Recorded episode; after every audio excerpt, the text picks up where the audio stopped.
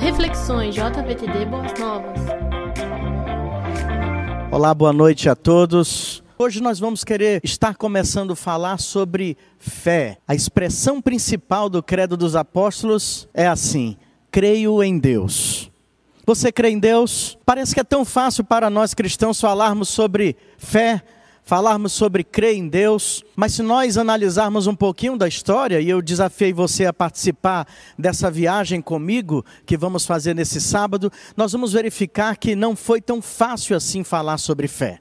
Nós vamos acompanhar que, embora tenha na história muitos teólogos, tenha muitos, ah, muitos pensadores que defenderam e participaram e estaram envolvidos ah, na questão do credo dos apóstolos, nós vamos observar que ah, muitas coisas tiveram que ser debatidas, tiveram que ser muito estudadas e que tiveram que ser fortemente defendidas.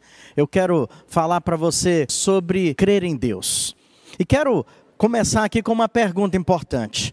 Qual seria a expressão mais correta? Seria fé versus razão ou seria fé mais razão? Hoje, exatamente, eu quero falar sobre isso. Né? Sobre esse, esses dilemas dentro da história que trataram sobre a questão da fé. E um ponto importante que eu quero falar com você é que, durante muito tempo, isso ainda é debatido até hoje, mas no passado isso foi muito mais evidente né, na, na, nos primórdios do cristianismo, falar sobre a questão da, da, da, fé, da crença em Deus. Quando o credo dos apóstolos começou a, a passar por, pelos cristãos da época e que chega até nós nesse estudo de hoje, que tem acontecido nesse estudo, nós vamos verificar que muita coisa teve que ser debatida, teve que ser explorada nós vamos observar que lá por volta do século XVIII, final do século XVIII e século XIX, nós vamos encontrar que existiam muitos filósofos que questionavam e que, de uma forma muito feroz, debatiam a questão da crença em Deus, da fé em Deus. E nessa época, século XVIII, século, final do século XVIII, início XIX, nós vamos encontrar uma, uma, uma corrente de pensamento chamada positivismo, que ela vai agora, com unhas e dentes, podemos assim dizer, atacar todo o pensamento dessa parte inicial do Credo dos Apóstolos que diz: creio em Deus. O positivismo, que foi ah, criado por Augusto Conte, ali no início dos anos 1800, ele vai, ele defendia o pensamento, da, um, um pensamento que era ah, o seguinte: nada do que não pode ser provado pode ser acreditado. Ou seja, você não pode acreditar em nada que não tenha provas suficientes. E aí nós vamos viajar um pouco na história hoje para sabermos se, de fato, é possível provar a existência de Deus. Nós conseguimos caminhar passo a passo com a ciência ou e com a razão, no sentido de dizer, podemos provar a existência de Deus? E em meio a todos esses embates, algumas considerações históricas surgiram. A primeira delas falava sobre para tentar combater esses racionalistas, e na realidade não era um combate. A, a fé nunca tentou combater a ciência. O que nós conseguimos observar, se estudarmos com muito cuidado a história, a teologia, a, desde os primórdios do cristianismo, é que nunca houve uma, uma tentativa de dissensão por parte da fé em romper com a ciência. Pelo contrário, nós tentamos mostrar que é possível sim caminhar lado a lado com a ciência, de certa forma, tendo respeitado os limites de cada uma. Agora, nesse período em que surgiram todos esses ataques à, à crença em Deus, à fé por parte dos cristãos, alguns pensamentos surgiram, como por exemplo o pensamento que dizia a fé tanto mencionada no credo dos apóstolos como a que está presente na escritura sagrada, ela é mais voltada para uma questão de confiança em Deus do, do que para uma questão de prova da existência de Deus. Esse é um ponto importante que nós precisamos compreender. Esse é um ponto importante que a juventude precisa compreender quando atacada sobre a questão científica da existência de Deus. A crença em Deus, a declaração do credo dos apóstolos que dizia creio em Deus, estava, está relacionada até hoje, e isso na teologia bíblica também, está relacionada a confiar em Deus. Está relacionada ao nível de confiança que podemos ter em Deus, e não no sentido de querer provar a existência de Deus. Um segundo ponto importante que surgiu por parte dos teólogos diante de todas as considerações feitas pelos filósofos e pelos cientistas é que a razão não pode ser, não pode provar conclusivamente a existência de Deus, mas também ela não, não pode provar que Deus não existe. Né? Esse é um ponto muito importante que depois que nós vamos ver que foi defendido por um grande filósofo e um grande matemático que deixou seu nome escrito na história. Mas o fato é que, se a razão não pode provar a existência de Deus, ela também não pode provar a, sua a inexistência de Deus. E um terceiro ponto, que é o que eu quero passar alguns, alguns momentos com vocês nessa noite, trata de dizer que existem, provas, existem pontos importantes que podem argumentar a existência de Deus. E agora eu quero convidar você a andarmos um pouquinho mais para trás na história. Como eu disse, esse, esse nosso esse nosso programa de hoje vai ser voltado mais por um passeio na história. Já começamos a ver aqui com o pastor Wagner um pouco dessa linha da história. E hoje eu quero levar você agora para o século 13. Lá no século 13 vai surgir um homem chamado Tomás de Aquino. Né? Ele era um italiano. E para os italianos e descendentes que estão nos assistindo hoje aqui, é, o seu nome italiano era Tommaso d'Aquino.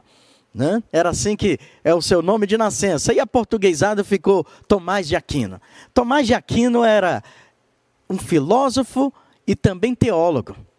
E quando a, ele entra nesse, nesse debate entre fé e ciência, que é a nossa proposta de tentar a, apresentar e explicar essa, essa dualidade hoje, ele tenta mostrar o seguinte: como já havia sido dito por outros teólogos, não conseguimos provar a existência de Deus. Não há condições de se provar a existência de Deus. Até porque, se você observar tanto o credo dos apóstolos como observar as escrituras sagradas, você vai perceber que em nenhum momento há um interesse bíblico, há um interesse divino em provar a existência de Deus. Deus é pré-existente, ele já se apresenta nas escrituras sagradas como existente. E por já existir, ele não precisa provar sua existência. Nunca houve o interesse de Deus em provar sua existência. Porque, como falamos, a questão da crença em Deus, a questão da fé em Deus, está relacionada à confiança nele e não em provar a sua existência. Baseado nisso, Tomás de Aquino, no século XIII, vai escrever o que ele chamou de as cinco vias, o que ficou conhecido na história como as cinco vias de Tomás de Aquino. O que, que seriam essas cinco vias que foram escritas e foram desenvolvidas lá no século XIII? Foram cinco pensamentos, cinco argumentações, melhor dizendo, ah, escritas e defendidas por Tomás de Aquino, onde ele tenta mostrar, ele tenta desenvolver um raciocínio de que Deus não pode ser provado. E nem é essa a intenção da Escritura Sagrada e nem do credo dos apóstolos. Mas Deus pode ser percebido e Deus pode ser, esse fato dessa crença em Deus pode ser argumentado através de aspectos do mundo que apontam para a existência de um Criador. Nós precisaríamos de muito tempo para desenvolver todas essas cinco vias, essas cinco argumentações de Tomás de Aquino. Mas eu quero deixar, quero trabalhar em pelo menos duas dessas vias, duas dessas argumentações criadas por, por esse filósofo e teólogo. A primeira dessas vias, a primeira delas, nós vamos trabalhar aqui somente a primeira e a quinta. A primeira dessas vias diz o seguinte: ele chamou de a teoria do movimento ou da mudança. Nós vivemos em um mundo em mudança. E quantas mudanças estão acontecendo? E parece que Deus reservou esse momento para tratarmos desse tema. Porque no século XIII, Tomás de Aquino desenvolveu uma argumentação falada sobre essa teoria da mudança, ou a teoria do movimento. O que, é que vem a ser essa teoria, essa primeira via desenvolvida de argumentação desenvolvida por Tomás de Aquino? Dizia o seguinte: me acompanha aí esse pensamento, e não é complicado de compreender. Ele dizia o seguinte: que tudo na natureza está em mudança, tudo na natureza está em movimento. Vamos tornar isso prático. As águas dos mares se movimentam, os mares se movimentam, os rios se movimentam, os céus se movimentam, a terra se movimenta, tudo está em movimento. E ele dizia que tudo na natureza está num constante movimento. E para que esses movimentos aconteçam, sempre existe uma causa para que esses movimentos aconteçam. E essa causa foi gerada por uma causa anterior. E essa causa anterior possivelmente foi gerada por uma causa. Até aí não há problema nenhum com a ciência. A ciência pensa da mesma forma. O que Tomás de Aquino chega nessa primeira via de argumentação é dizer que todas essas causas vão nos levar a uma causa origem, a uma causa primária. E aí ele diz: essa causa primária é Deus. Essa causa primária é o criador. Essa causa, nessa causa primária está aquele que criou todas as coisas. Então Tomás de Aquino está dizendo: não conseguimos provar a existência de Deus, mas através desse movimento, através dessas mudanças que ocorrem constantemente no universo, nós vamos perceber que existe uma causa primária. E essa causa primária, defendida de uma forma muito prática e muito real, e muito bem argumentada por Tomás de Aquino, essa causa primária é Deus. Foi aí que ele começou a, a, defender essa, o início dessas suas cinco vias. A primeira dela falava sobre essa questão do movimento. E é interessante aqui observar, e eu quero uh, chamar você para dizer que o mundo está em movimento. Estamos passando aí por grandes mudanças e todos nós estamos não só contemplando essas mudanças, mas nos tornando atores dessas mudanças. Ao contemplar esse mundo em mudanças, ao contemplar tantas transformações que acontecem na natureza e no mundo em que vivemos, nós vamos chegar num ponto de pensamento que chegou Tomás de Aquino, quando disse: existe sim uma causa primária. Essa causa primária é Deus. Uma outra, uma outra via e aqui existem outras vias também, aí nós chegamos à segunda, terceira, quarta via, que não vamos poder explorar, né? senão teríamos aqui um estudo filosófico muito extenso. E não é essa a nossa proposta. A proposta é encontrar ah, argumentações na história que vão de fato mostrar que é possível sim a fé e a razão caminharem juntas. A quinta via, a primeira ele falou da teoria do movimento. E a quinta via é muito interessante, porque ficou, ficou conhecido na filosofia e na teologia, e aqui sem querer usar muitos termos técnicos, mas sendo necessário nesse momento, como argumento teleológico. Argumento teleológico. Mas vamos tornar isso mais fácil para entendimento de todos nós. O que Tomás de Aquino estava mostrando na sua quinta via, ou seja, a sua quinta argumentação sobre a problemática da, da crença, da fé em Deus, era a seguinte: o argumento teleológico se baseava da seguinte forma. Os processos, eu vou ler aqui um pouco do que ele defendia. Os processos de objetos naturais demonstram ter sido planejados e que, se não, que não se planejaram por si sós, mas foram planejados por outro ser. Tomás de Aquino vai falar algo que mais uma vez concorda com a ciência, quando diz o seguinte: olha, existem sistemas no mundo, sistemas que interagem entre si, que se desenvolvem entre si, que estão em pleno movimento, em plena mudança, diariamente. Esses sistemas estão ah, acontecendo em toda a história da humanidade. O importante agora, e aí a argumentação de Tomás de Aquino é a seguinte: essa, esse argumento teleológico diz o seguinte: não existe um mundo sem ter uma finalidade. A palavra telos do grego quer dizer meta, finalidade. E aí Tomás de Aquino vai dizer o seguinte: olha, não é possível que todos esses sistemas que existam no mundo existam porque simplesmente querem existir. Mas eles existem porque existe uma finalidade, existe uma meta, existe um objetivo que eles se movimentam, que eles estão em mutação, que eles estão acontecendo. E é exatamente nesse argumento teleológico, esse argumento da finalidade, é que Tomás de Aquino chega para nessa quinta via e diz para os seus, para aqueles que tentavam ah, ferozmente combater a, a crença em Deus, dizendo o seguinte: olha, nada nesse mundo existe por acaso. As coisas que estão acontecendo, as coisas que estão em movimento, os sistemas que estão se desenvolvendo no mundo, acontecem porque foram criados para uma, por uma finalidade. E se foram criados com uma finalidade, tinha um Criador. E se tinha um Criador, nós vamos chegar exatamente no ponto onde está Deus. Né? Houve um, um filósofo e um cientista conhecido pelo nome de William Paley, no século XVIII. Ele dizia o seguinte, para tentar explicar esse argumento teleológico que foi desenvolvido por Tomás de Aquino cinco séculos antes.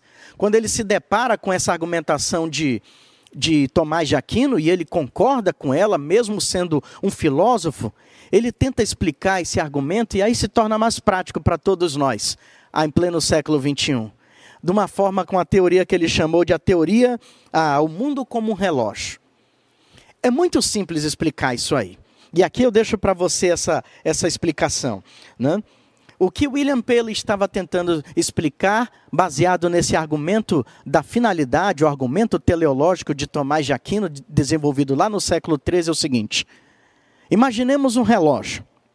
Um relógio que teve um fabricante. Então, para o relógio existir, existiu antes um fabricante para fabricá-lo. E se esse relógio existe, e se existe esse fabricante, existe também uma finalidade que estava na mente do fabricante para que ele fabricasse esse relógio. Deu para entender tudo isso ou está um pouco confuso? Então, o relógio que você tem na sua casa tem um fabricante. E quando, ao fabricar, ao pensar em fabricar esse relógio, o fabricante disse: Eu vou fabricá-lo para que as pessoas que possam adquiri-lo possam obter as horas, possam ser informados da hora. Esse é o mundo como relógio que lá no século XIII argumentou Tomás de Aquino, que no século XVIII foi defendido por outro filósofo, William Paley, para tentar aproximar a ciência da fé. O credo dos apóstolos começa dizendo: creio em Deus. Mas a questão é: existe Deus para crer?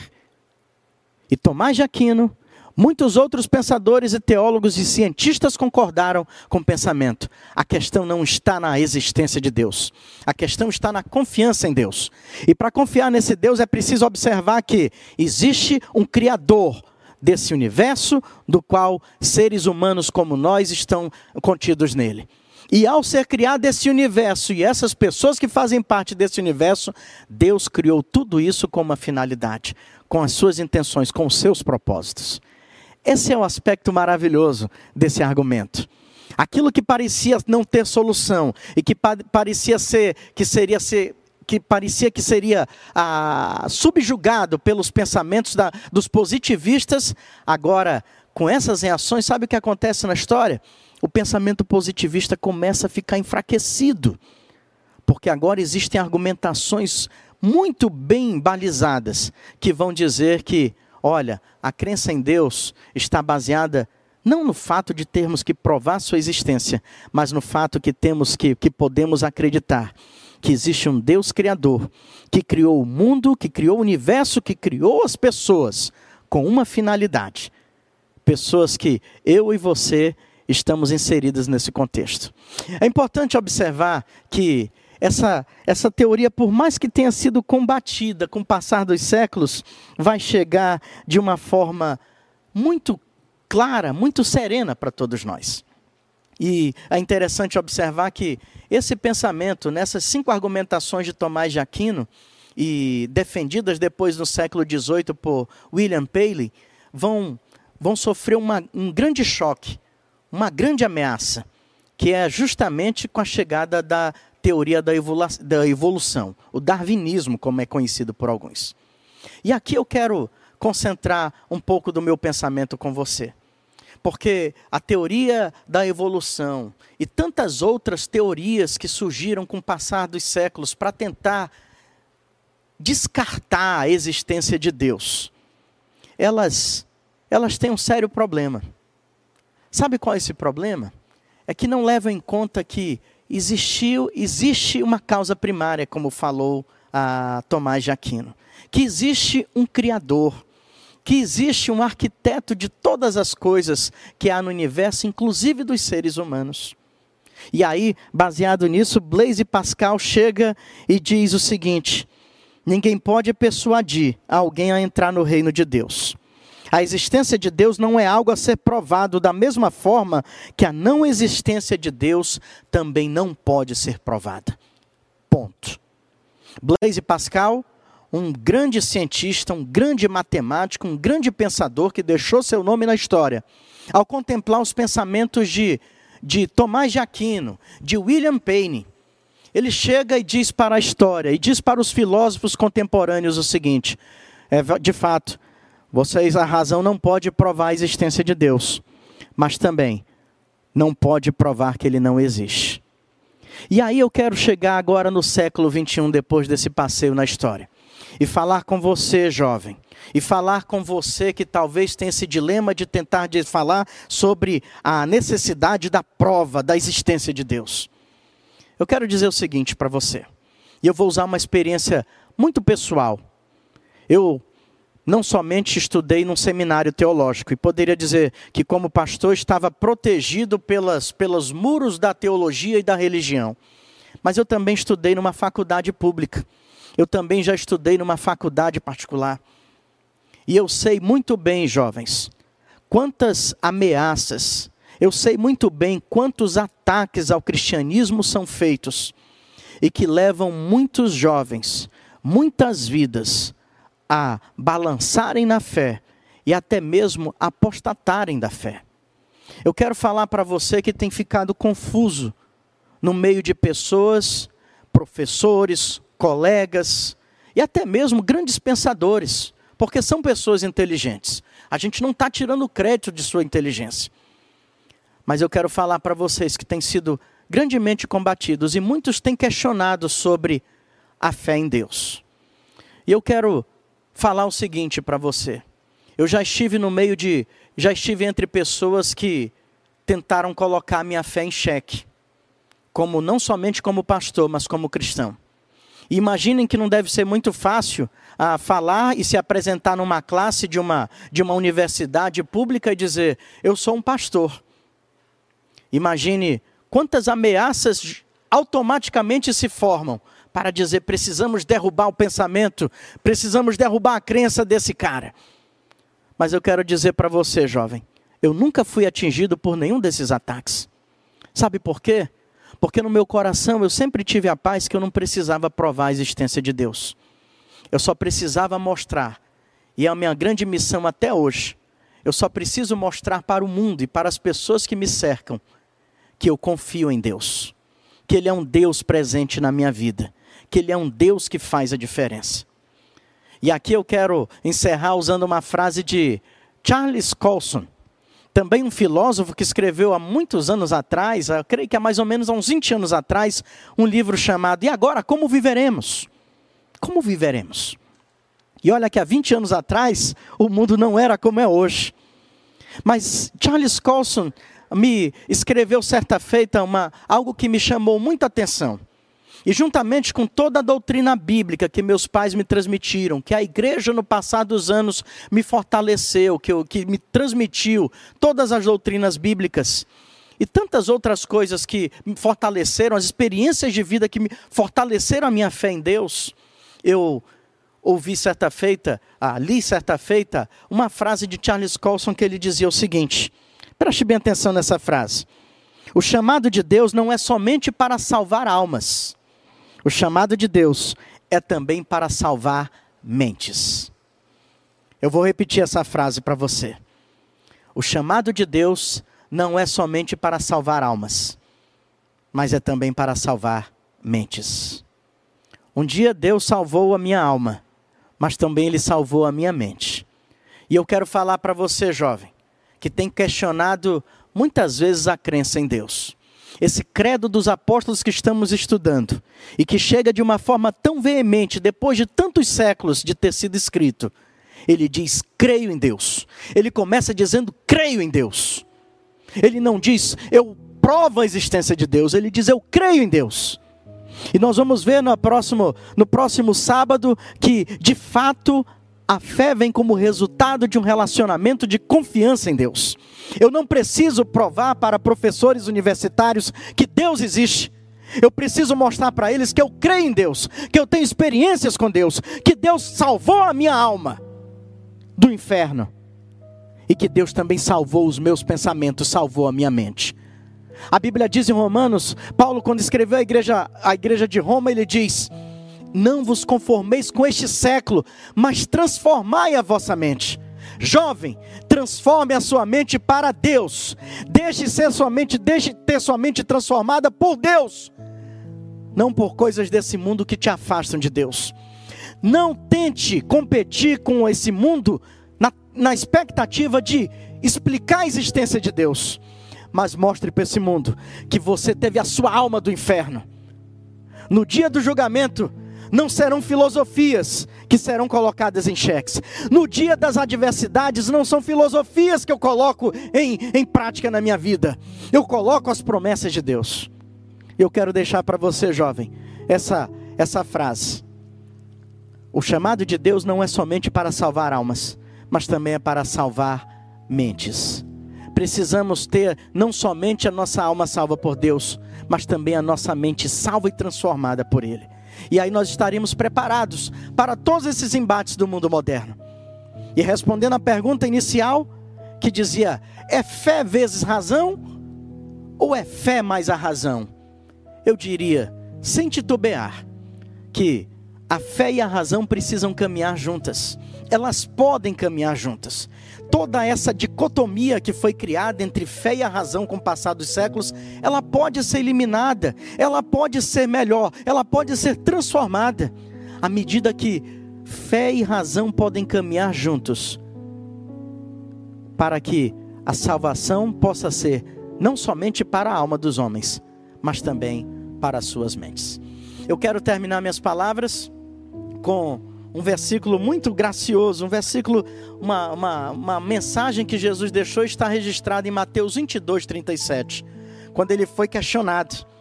E observem que o questionamento não começou na Idade Média, não começou no, no, no, no tempo apostólico. Os questionamentos começaram muito tempo atrás. Jesus, quando estava em terra, ele já era questionado. E certa feita ele foi questionado sobre a pessoa de Deus, sobre os mandamentos, sobre as doutrinas. E Jesus respondeu da seguinte forma: Mateus 22, 37 diz assim: Respondeu Jesus: Ame o Senhor, o seu Deus, de todo o seu coração, de toda a sua alma e de todo o seu entendimento. Eu desafio você, jovem, a não se deixar corromper, a não se deixar confundir a não apostatar na, da fé daquele que te salvou, mas amar o Senhor teu Deus com todo o teu coração, com toda a tua alma e com todo o teu entendimento. Essa é a graça de Deus liberada a todos nós. Disponível e defendida por muitos com o passar dos séculos, por todas as eras, como vimos aqui no início, dito pelo pastor Wagner, que desde a linha da história, começando lá no início, apresenta Deus Deus está presente na sua história hoje. Deus está presente tanto na ciência, como está presente na fé. Fique em paz. Você não precisa provar a existência de Deus. A ciência não precisa brigar com Deus. Você só precisa confiar em Deus. E da próxima, no nosso próximo estudo, nós vamos trabalhar a fé como um relacionamento de confiança em Deus. Que Deus abençoe grandemente a sua vida.